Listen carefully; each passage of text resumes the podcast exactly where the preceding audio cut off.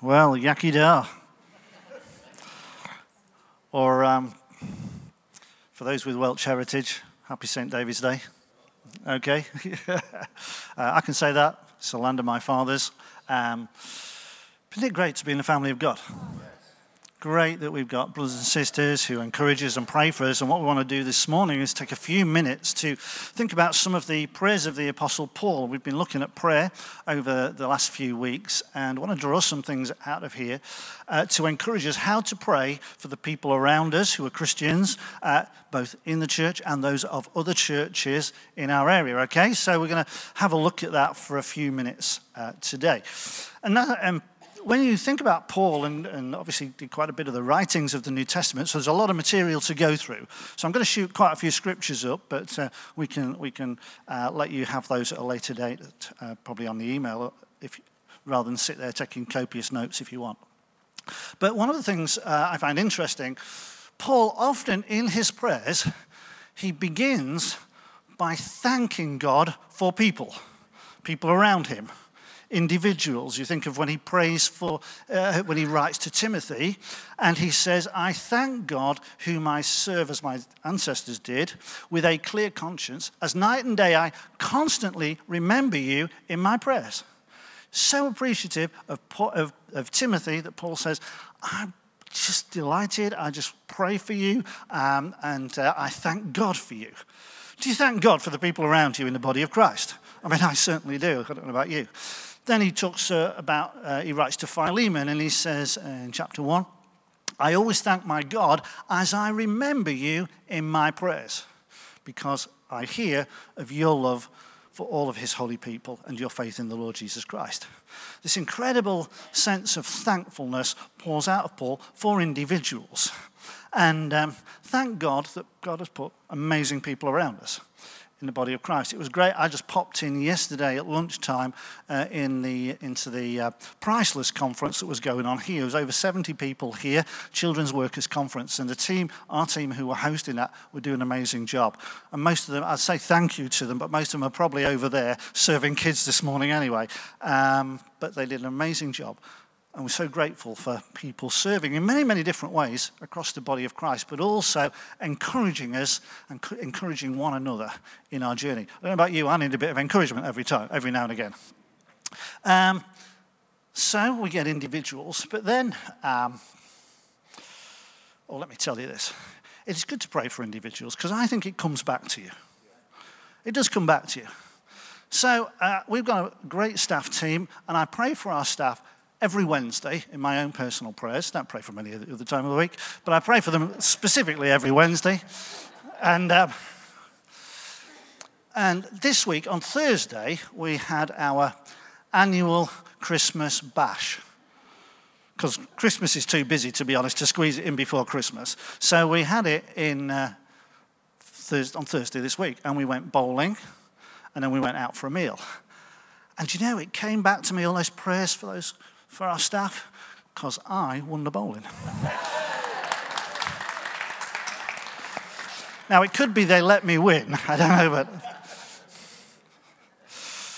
But we see Paul's thankfulness not only for individuals, but also for the churches that he's writing to. And to the church in Rome, he says in chapter 1 I thank my God, firstly, through Jesus Christ for you all. I thank God for you all when he writes to the church at Corinth, he says, I thank my God for you because of his grace given you in Christ Jesus. Ephesians, he writes, I have not stopped giving thanks for you, remembering you in my prayers. Philippians, he writes, I thank God every time I remember you in all my prayers for all of you. Is that your heart for the church and for the churches around? I think it's a great position to be in um, where we can pray and thank God for the churches. And, and you know, the, the, body of Christ has got all sorts of um, representations.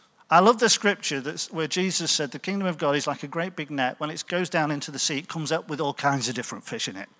You look across the body of Christ and, you know, doesn't take much imagination. Some of you will get that on Tuesday. Um, But when you think of the spread of the church, whether it's the Anglican scene, the Methodist scene, the URC, the Baptist, the Nazarene Church, um, Salvation Army, whether it's some of the uh, local churches, whether it's the Assemblies of God Church, the Elim Church, um, Cornerstone Church, One Church that we've got some connections with. I love it when I see them blessed and encouraged. How do you feel? How do you feel? And I think it sometimes tests our heart, and I'll say uh, something about this um, in a little bit. But so, having said every Wednesday I pray for the staff, every Friday I pray for the churches round about and their leaders. It's part of my routine. This is what I do in my own personal prayers.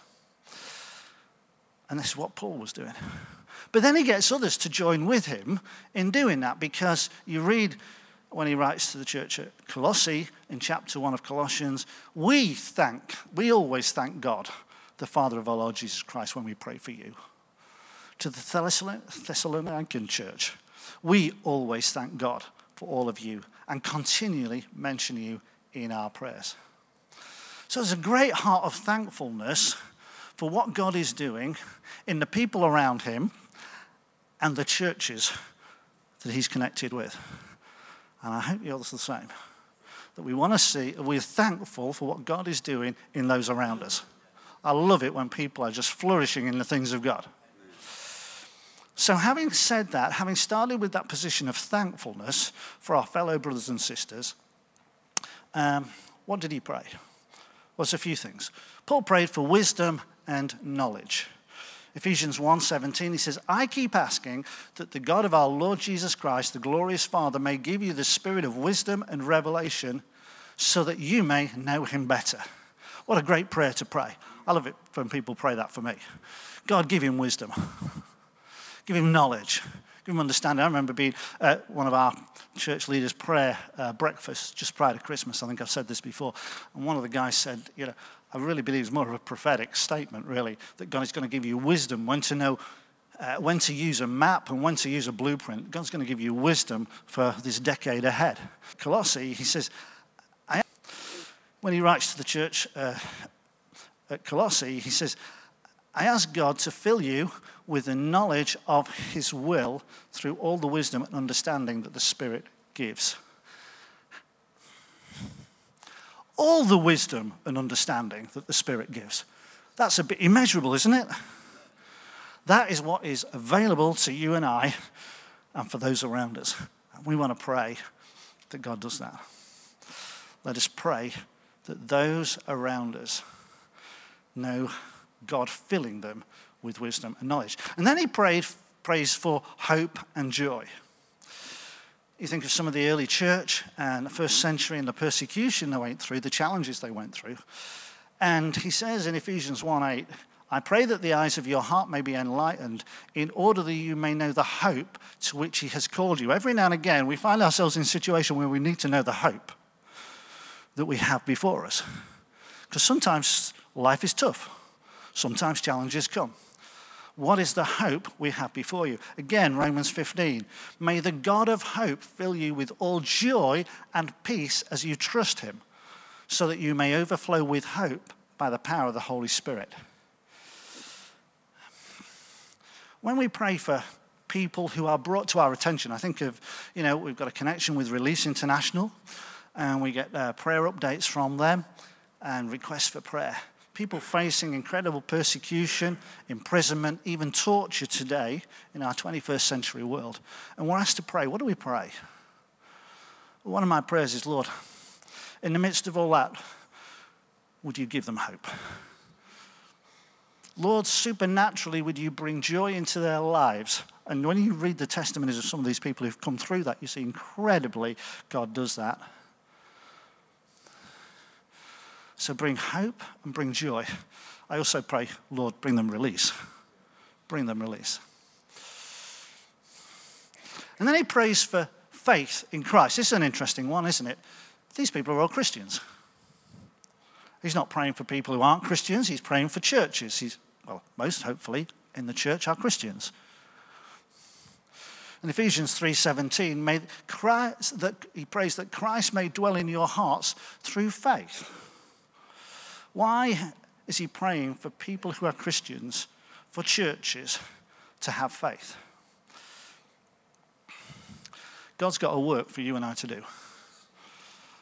And I don't know about you, but the more I discover what that is, the more I realize I need to exercise some faith sometimes and to step into some things, to be a bit bold sometimes, because nat- in my natural disposition, surprisingly, you may not even believe me, but I'm not the boldest of characters. It doesn't come naturally. Some people are just out there brash and go for it, don't they? They just seem to be able to do it. That is not my default. But I need faith to arise within me. And the Spirit of God says, as I listen to His word and build up myself in this most holy faith, He's going to help me. You know, there's a mandate on each of our lives. But here's the thing God is for you. God is for you. We were singing it in a song. And God who called me here below will be forever mine. It's that understanding. And faith begins to arise. And then Paul prays as well in many of his prayers. He prayed for a growth in love a growth in love. I tell you what, if we can root our lives in love, it transforms everything about us. It kicks into uh, how we respond to things happening to us.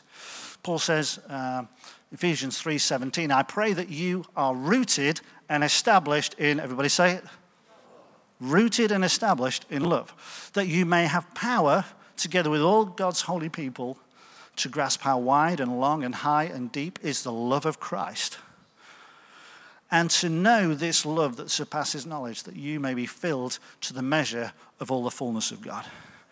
The love of God. I tell you what, when you are tainted with the love of God, it is visible to the world around you. And it affects how we act, it affects how we react when things happen. And he's praying for this. He's praying that their love might grow and strengthen to the church in Philippi, he says, This is my prayer, that your love may abound more and more in knowledge and in depth of insight. If you pray for love to abound in those around you, then the people around you uh, that you are seeking to serve, I, I, think that will again rebound back. It re, it'll touch them, it'll flow from them, but it will rebound back as well to you. And then he prays for, and I am really rattling through these. He prays for peace and unity. Peace and unity. Um,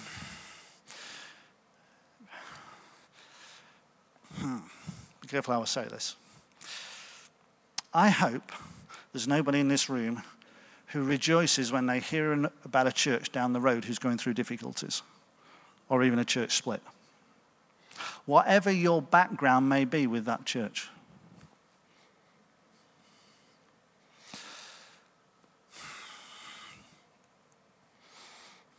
Mike, you brought that prophetic word right at the beginning about we bring peace to people as they come.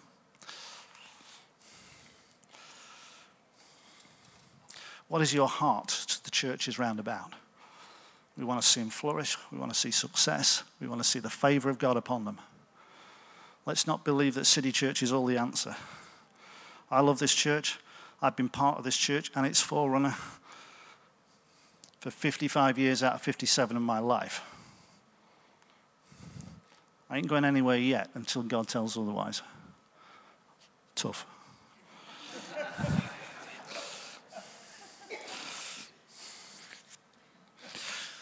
Paul says to the church in Rome, May the God who gives endurance and encouragement give you the same attitude of mind towards each other that Christ had.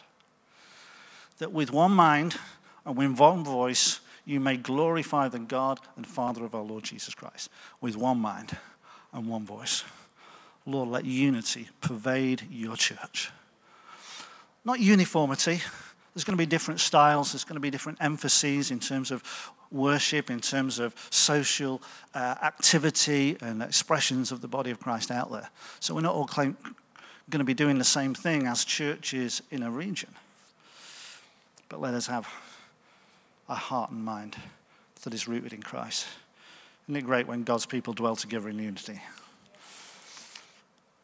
2 Thessalonians 3 Now may the Lord of peace himself give you peace at all times and in every way. The Lord be with you all. So, out of a position of wisdom, we've been talking about understanding, hope, joy, faith, love, peace, and unity, Paul then prays for strength. Strength of spiritual power. I may say, Lord, I need your spiritual power? We want to see God's spiritual power at work in each member of the body of Christ. Ephesians 3:16 I pray that out of his glorious riches he may strengthen you with power through his spirit in your inner being. Yes, Lord, please. Come, Lord. To those sat to the left of me and the right of me this morning, may it come. Ephesians 1, a couple of chapters earlier, Paul says this that you may know his incomparable his incomparably great power to those who believe. That power is the same as his mighty strength he exerted when he raised Christ from the dead and seated him at his right hand in the heavenly realms. Far, far above, far above all rule, authority, power, and dominion. Today I pray that you will know that power in your lives, that the church around here will know that power in its life. And then Paul prays for righteousness and purity. How many of you know we have an enemy who wants to cause us to fall, wants to cause disunity, disruption, to rob us of the purposes of God being outworked in our lives as individuals and as church? And Paul prays this. He says, This is my prayer, Philippians 1 9. He says, That you may be able to discern what is best and may be pure and blameless for the day of Christ, filled with the fruit of righteousness that comes through Jesus Christ to the glory and praise of God. That's my prayer for you. Colossians 1, he writes that you may live a life worthy of the Lord and please him in every way. Is that your prayer for the person sat next to you? Are you hoping that they're praying that for you as well? With the power of God at work in our lives. 1 Thessalonians 5 may, the God, may God Himself, the God of peace, sanctify you through and through. May your whole spirit, soul, and body be kept blameless at the coming of the Lord Jesus Christ, the one who calls you, who is faithful, and He will do it. Hey, you ain't got to do this on your own. God is with you. God will, by His power, with His help, with His encouragement, with His strengthening, enable you to live that righteous and pure life. And then finally, Paul prayed for future opportunities to encourage those he'd already prayed for. And in 1 Thessalonians 3, it says, Night and day, I pray most earnestly that we may see you again and supply what is lacking in your faith. I just want the opportunity to come and to minister to you again, to let you know how much God loves you. The whole thought of the church gathering together, whether it's in a small group setting, whether it's in a larger setting like this, or whether it's when churches come together to pray together, or whether it's events like Cherish or the One event, all those larger things where the body of Christ comes together. What is that for? It's to worship and to honor God, but it's so that we may build one another up in this most holy faith. I don't know about you, but I don't want to miss what God is wanting to do in my life. Do you look forward to the gatherings of God's people?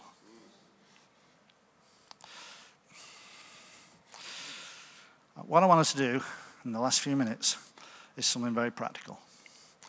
I want us to take some of these things, and if you just put the next slide up, guys, that would be great. I want us to pray for one another. I hope you can read that. Um, and I'm not suggesting that you pray all of those things this morning because you'll be here a while. But what I suggest is you get in twos or threes and just pray with people for a couple of minutes. Just pick one or two things off that list and pray for them. Don't ask them. Don't ask them, what should I pray for? Just let God prompt you and pray for one another this morning, okay? So why don't we stand? Because this might mean a bit of moving around. Feel free to move around. Don't have to stay exactly where you are. But if you want to, that's fine. And just go pray with one or two people. Don't get a big group, otherwise it's going to take too long. But three people probably at the most. And just pick one or two things off there. As we draw that to a close, and hopefully that's sort of prompted you to keep wanting to do that.